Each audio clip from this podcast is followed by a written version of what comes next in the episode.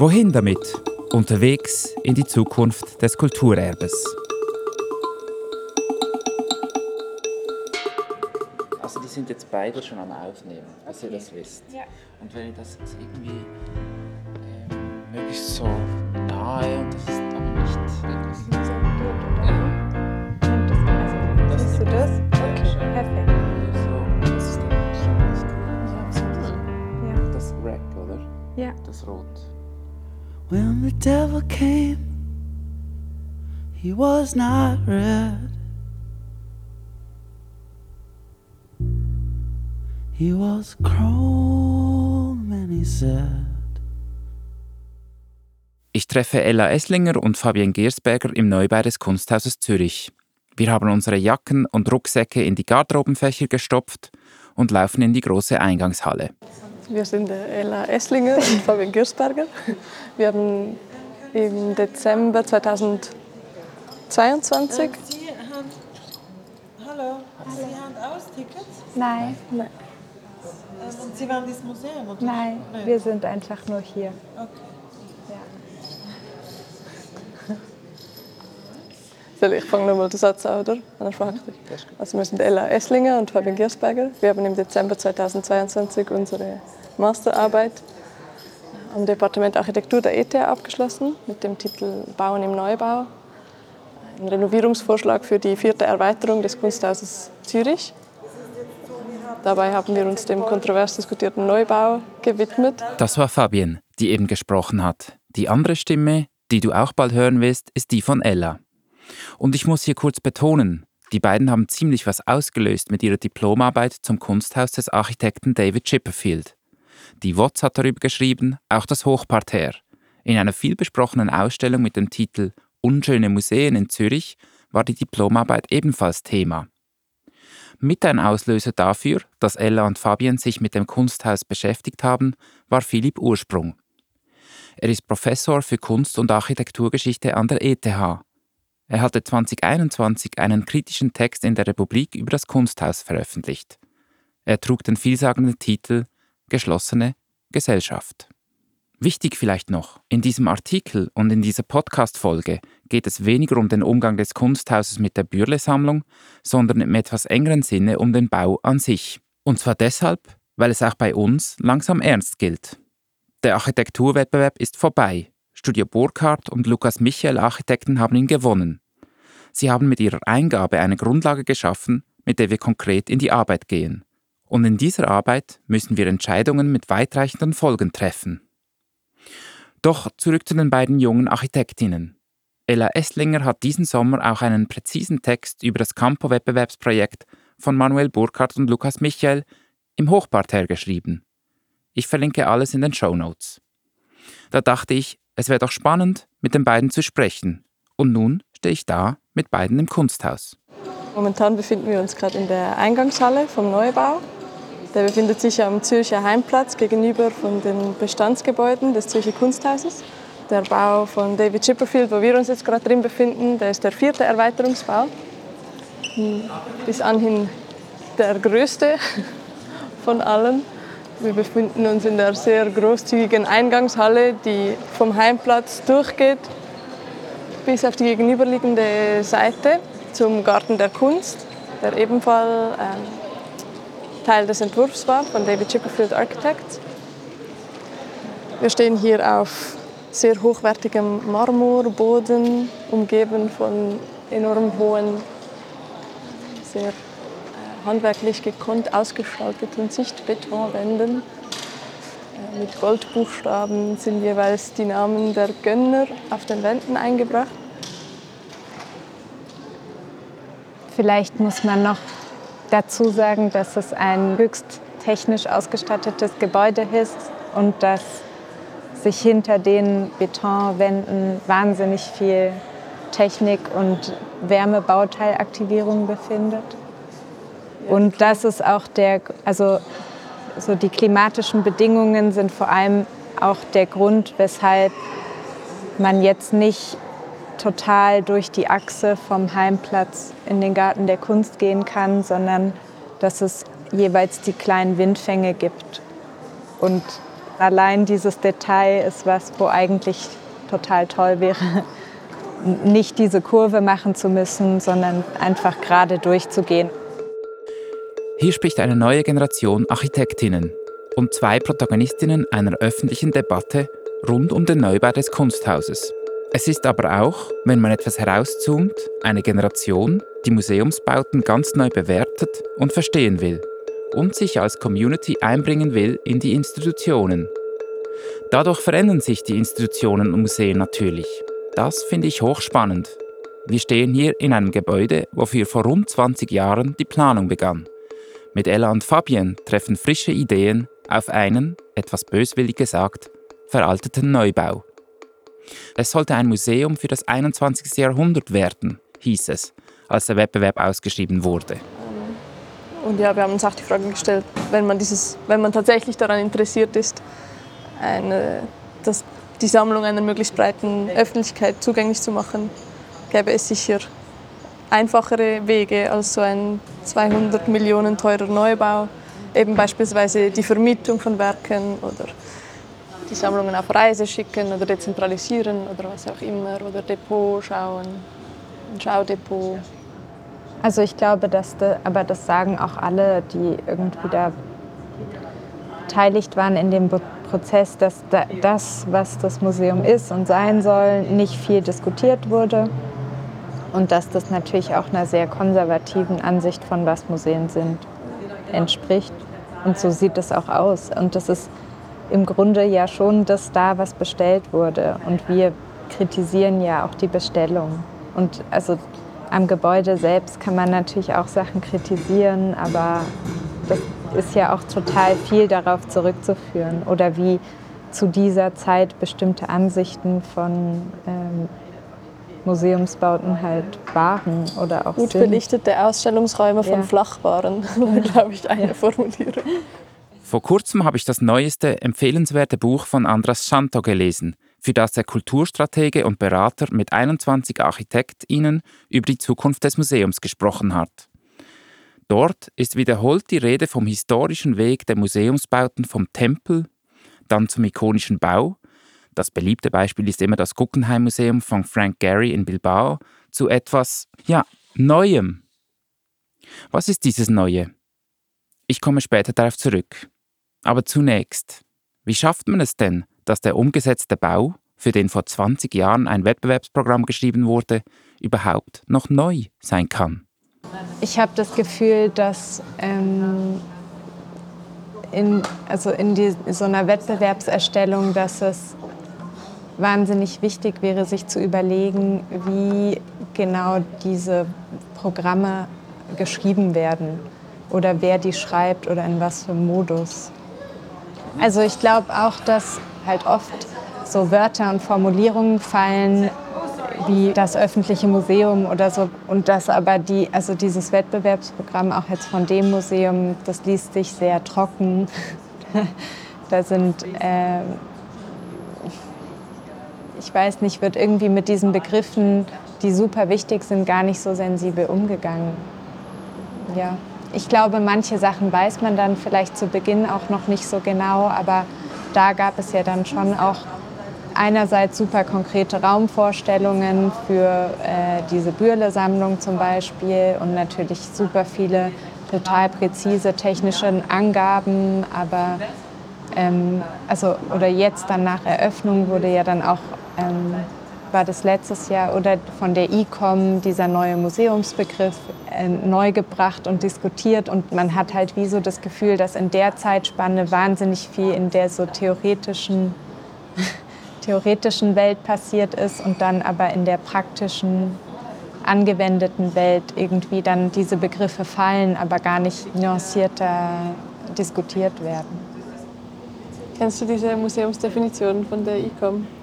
Äh, ja, ja klar, Fabienne. Äh, jetzt vielleicht nicht gerade auswendig, aber schon so ziemlich. Ein Moment. Das fanden wir noch lustigen Zufall, dass die genau die vorletzte Definition fällt mit dem Planungsbeginn des Kunsthauses zusammen und jetzt die neueste 2022 fiel mit der Eröffnung zusammen und widerspiegelt die gesellschaftlichen Paradigmenwechsel, die sich in diesen 20 Jahren vollzogen haben. Also nicht, dass diese Definition jetzt total präzise Nein, ist oder so. nicht. Die ist ja auch eigentlich etwas. Nein, nein, also ja, ja, klar. Kurz für die ZuhörerInnen zu Hause oder unterwegs zur Info. Der ICOM ist der Internationale Museumsrat.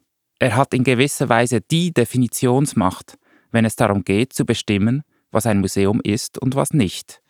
1946 legte er ein erstes Mal eine Museumsdefinition fest. 2007, das war die dritte Neudefinition, lautete sie folgendermaßen. Ein Museum ist eine dauerhafte Einrichtung, die keinen Gewinn erzielen will, öffentlich zugänglich ist und im Dienst der Gesellschaft und deren Entwicklung steht. Sie erwirbt, bewahrt, beforscht, präsentiert und vermittelt das materielle und immaterielle Erbe der Menschheit und deren Umwelt zum Zweck von Studien, der Bildung und des Genusses. Und diejenige von 2022, nach einigem Hin und Her, geht so. Ein Museum ist eine nicht gewinnorientierte, dauerhafte Institution im Dienst der Gesellschaft, die materielles und immaterielles Erbe erforscht, sammelt, bewahrt, interpretiert und ausstellt. Öffentlich zugänglich, barrierefrei und inklusiv fördern Museen Diversität und Nachhaltigkeit. Sie arbeiten und kommunizieren ethisch, professionell und partizipativ mit Communities. Museen ermöglichen vielfältige Erfahrungen hinsichtlich Bildung, Freude, Reflexion und Wissensaustausch. Neu sind die Stichworte barrierefrei und inklusiv, Diversität und Nachhaltigkeit sowie dass Museen mit Communities arbeiten. Und dass sie vielfältige Erfahrungen ermöglichen. Ein gewichtiger Kritikpunkt daran ist, dass in der Neudefinition keine Rede ist von Dekolonisation und Rückgaben. Es ist klar, dass eine Museumsdefinition, die weltweit gelten soll, Kompromisse eingehen muss. Doch sei der Kompromiss zu sehr zugunsten konservativer Kräfte eingegangen worden. Die beiden Definitionen protokollieren auf anschauliche Weise die zwar zaghafte, aber andauernde Weiterentwicklung dessen, was ein Museum ausmacht oder nicht. Auch wir mit unseren Überlegungen und Plänen verstehen uns als Stiftung als Teil dieser Weiterentwicklung. Was macht das Museum der Zukunft für Ella und Fabian aus? Also ich, ja, Große Frage. ich mag gerne Projekte, die etwas als Museum claimen, was kein Museum ist. Oder die etwas zu einem Ausstellungsort machen. Mit Freunden haben wir in der Weststraße so ähm, Ausstellungsvitrinen, die, ganz, also die wie so ganz einfach zu einem Ort geworden sind, wo jetzt alle paar Monate was stattfindet und der Ort drumherum gehört irgendwie so dazu. Und von der anderen Seite, bei größeren Institutionen muss ja je nachdem gar nicht das Museum das eigentlich Interessanteste sein, sondern der Ort, den sie ermöglichen. Wir haben auch oft darüber geredet, dass es hier auch schon ausreichen könnte, wenn diese Halle nicht vom Kunsthaus selbst bespielt wird, sondern zum Beispiel von der Stadt. Wenn irgendeine Art Vielstimmigkeit ermöglicht würde durch eine Gleichzeitigkeit von verschiedenen Akteurinnen, die daran teilnehmen können. Also dass auch in dem Fall jetzt die Einstimmigkeit von Programmformulierung bis jetzt Bespielung halt dazu führt, dass es ein sehr träger Ort ist, äh, der sich nicht wirklich relevant jetzt für uns anfühlt. Ich finde es hochinteressant, was die beiden ansprechen. Vielleicht könnte man sagen, dass sich in den Beispielen von Fabienne und Ella die Institution ein Stück weit zurückzieht. Oft sprechen wir heute in diesem Fall von Plattformen. Das Museum als ein Ort, der etwas ermöglicht. Beziehungen und Begegnungen, eine Vielstimmigkeit. So, falls du regelmäßig diesem Podcast zuhörst, fragst du dich jetzt vielleicht, was schwafelt er jetzt überhaupt schon wieder vom Museum der Zukunft? Ja, stimmt schon. Wir wollen ja auch kein Museum werden. Aber trotzdem haben wir eine Sammlung. Und wir bauen ein Haus. Insbesondere für diese Sammlung. Und es wird halt langsam ernst bei uns. Und da stellt sich diese Frage nach dem Wirkungsfeld für unsere Sammlung nochmals. Aber jetzt viel konkreter. Was für eine Institution braucht unsere Sammlung? Und welche Architektur? Unsere Architekten Manuel Burkhardt und Lukas Michael haben uns mit ihrem Projektvorschlag überzeugt, weil sie gesagt haben, dass sie uns ein robustes Haus zum Brauchen bauen. Ein Haus, das Flexibilität erlaubt. Kein ikonischer Bau. Ein Bau im Zeichen der Nachhaltigkeit und Begegnung des Prozesses. Wir reden intern viel davon, dass wir im Sammlungshaus und Campo viel mehr in einen Betriebsmodus kommen müssen, als aus einer institutionellen Setzung heraus zu operieren. Dazu passt das Haus, das wir bauen werden. Hoffen wir. Und es soll im Museum der Zukunft ja auch nicht nur um Beziehungen und Begegnungen gehen, sondern ganz konkret und zentral um Teilhabe. Das haben auch Ella und Fabienne nach Abschluss ihrer Diplomarbeit ernst genommen. Sie wurden Mitglieder des Vereins des Kunsthauses. Ja, also weil wir vor allem auch viel in Kontakt waren mit Bea Schlingehoff, diese Künstlerin, die am Kunstverein München diese Arbeit gemacht hat, wo sie so eine Änderung in den Vereinsstatuten bewirkt hat. Die Ausstellung hieß No River to Cross und fand 2021 statt. Wie man sich halt das so institutionskritische Projekte, wo man aber wie so nicht nur darauf zeigt und sagt, so ist blöd, sondern wo man, dass man versucht, auch Teil davon zu werden oder diese Strukturen zu verstehen. Also jetzt müssen wir uns schon auch noch überlegen, ob wir weiterhin Mitglied sind und so, weil es auch wahnsinnig viel Arbeit ist, dann sowas voranzutreiben und man da in dem Fall Vorstandsmitglieder auf die Seite ziehen muss und es ist in dem Fall unbezahlte Marketingarbeit fürs Kunsthaus ist. Und alle sagen, es ist eine total tolle Idee und falls wir noch ein paar neue Mitglieder kennen. Ja, das ist noch spannend am Kunsthaus. Das ist als Verein aufgestellt mit je nach Quelle um die 24.000 Mitglieder und dementsprechend auch so angelegt, dass die Mitglieder theoretisch über alles entscheiden könnten an der Generalversammlung über Auflösung, also bis zur Auflösung des Vereins und zur Auflösung der Sammlung. Ja, das fanden wir einen verlockenden Gedanken, uns das zu Nutzen zu machen. Wie Ella und Fabienne zu Beginn gesagt haben, trägt ihre Diplomarbeit den Titel Bauen im Neubau. Was meinen Sie damit? Ähm, also die Arbeit hat quasi in dem Moment angesetzt, wo wie so eine vermeintliche Fertigstellung da ist. Und ähm, wir haben uns dann dafür interessiert, was passiert mit einem Gebäude ähm, eben nach dieser Zeit, wie wird das aufgenommen vom Publikum, aber auch also das Gebäude hat eine über 20-jährige Planungsdauer gehabt und dass sich innerhalb dieser Zeit natürlich auch Ideen verändern und es Paradigmenwechsel gibt und ähm, wie man jetzt dann im Nachhinein mit sowas wieder umgeht. So eine starke Referenz war für uns Stuart Brand, der ein Buchprojekt gemacht hat, das heißt How Buildings Learn, What Happens After They Are Built. Und ähm, in dem Sinne haben wir auch wie versucht, die Leistungsphasen, die so ein Bauprojekt beinhalten, von wie so Konzeptskizze bis äh, Baukostenplanung und Bau und dann Fertigstellung und Schlussabnahme. Und dann gibt es normalerweise die Mängelüberprüfung, die sich natürlich nur auf technische und bauliche Mängel bezieht. Und ja, wir haben uns in der Phase bewegt, die es in dem Sinne wie nicht so gibt, die, die es aber vielleicht auch wie so geben könnte oder vor allem für öffentliche Gebäude wahnsinnig spannend und auch hilfreich ist, um davon zu lernen. Also dass wir in dem Sinne eine zusätzliche Leistungsphase vorgeschlagen haben, die eben eine solche äh, Evaluierung auch auf programmatischer Ebene beinhaltet nach Fertigstellung eines öffentlichen Gebäudes. Wir gehen weiter. Eine große Treppe hinunter und an der Toilette vorbei. Wir sind jetzt im Tunnel, welcher den Neubau mit dem Altbau verbindet.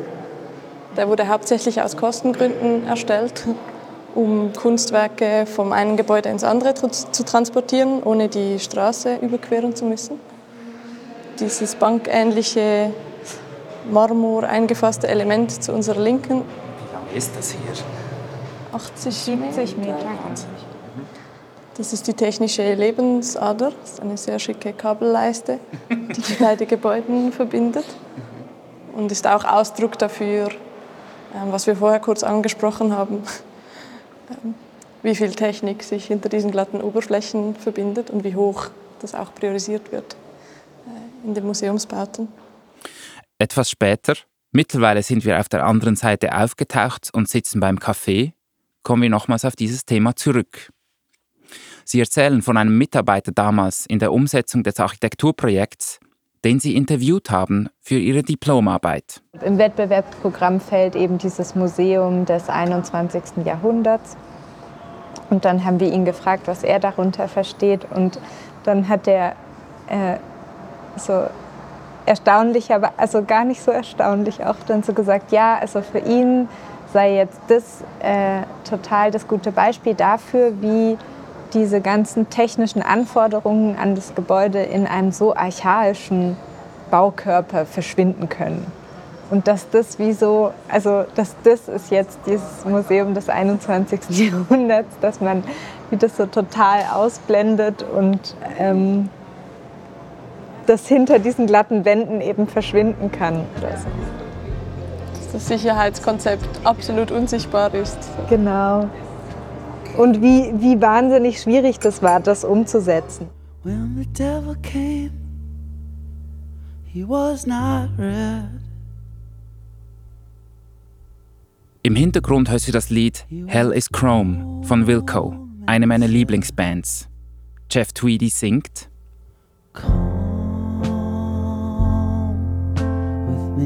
Komm mit mir, du musst gehen. Also bin ich gegangen, wo alles sauber war, so präzise und alles überragend.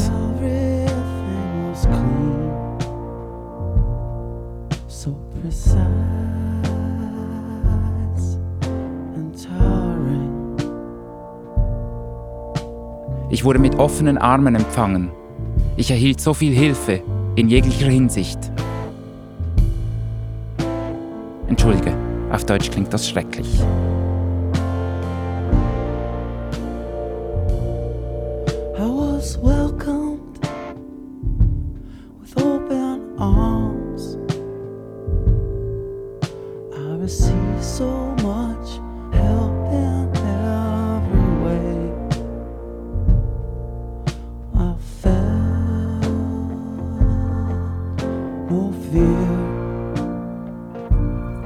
Keine Angst gespürt. Ich habe keine Angst gespürt. Genau darum geht es in diesem Lied. Chrom oder Marmor.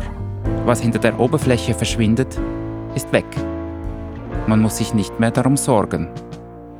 Aber es fragt sich natürlich auch, was denn genau hinter diesen Oberflächen verschwinden, verdeckt, unter Kontrolle gebracht werden muss.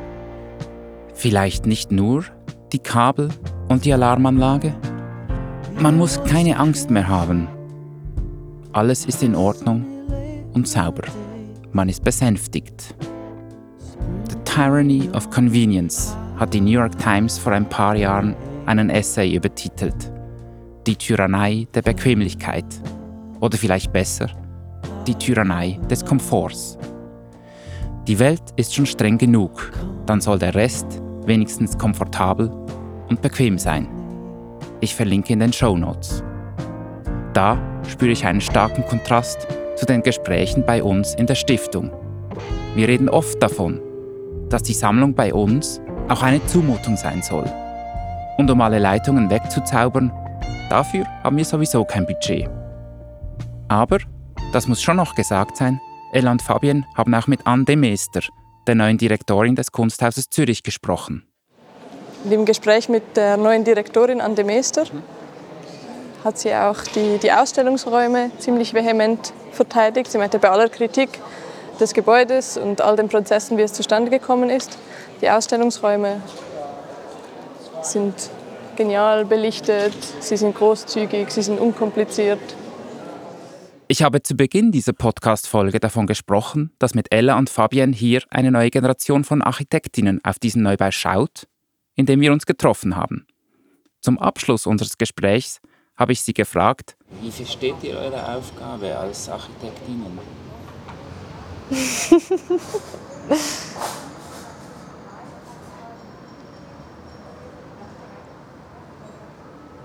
Hey.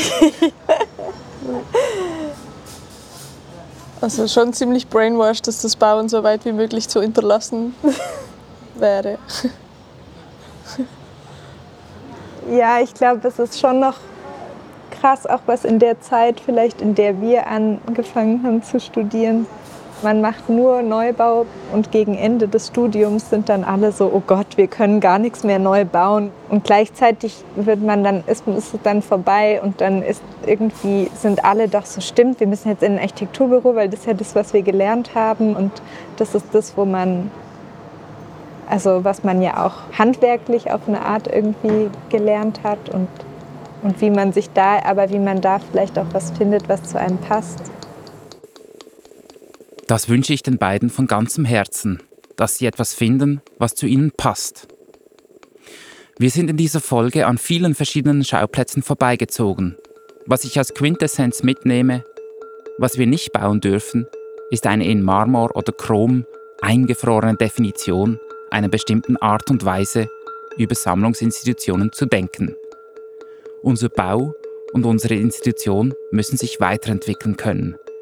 Nicht glatt glänzend, abgeschlossen sollen sie sein, sondern sich stetig verändernd. Sie sollen anschlussfähig sein für neue Ideen, neue Nutzungen, neue Menschen, ja, auch für neue Generationen von ArchitektInnen. Vielen Dank fürs Zuhören. Hast du Feedback oder Fragen? Schreib mir auf sammelstelle.skkg.ch oder schicke mir eine Sprachnachricht an 077 456 0741. Bis bald! Falls du den Podcast auf deiner Plattform des Vertrauens noch nicht abonniert hast, dann mach das. So verpasst du auch bestimmt nicht, wenn es weitergeht. Mein herzlicher Dank geht an Ella Esslinger und Fabian Giersberger und ans Podcast-Projektteam. Und ein großes Dankeschön natürlich auch dem SKKG-Team, der Podcast-Schmiede sowie Nico Fair für den Sound. Und, last but not least, Danke, Bruno.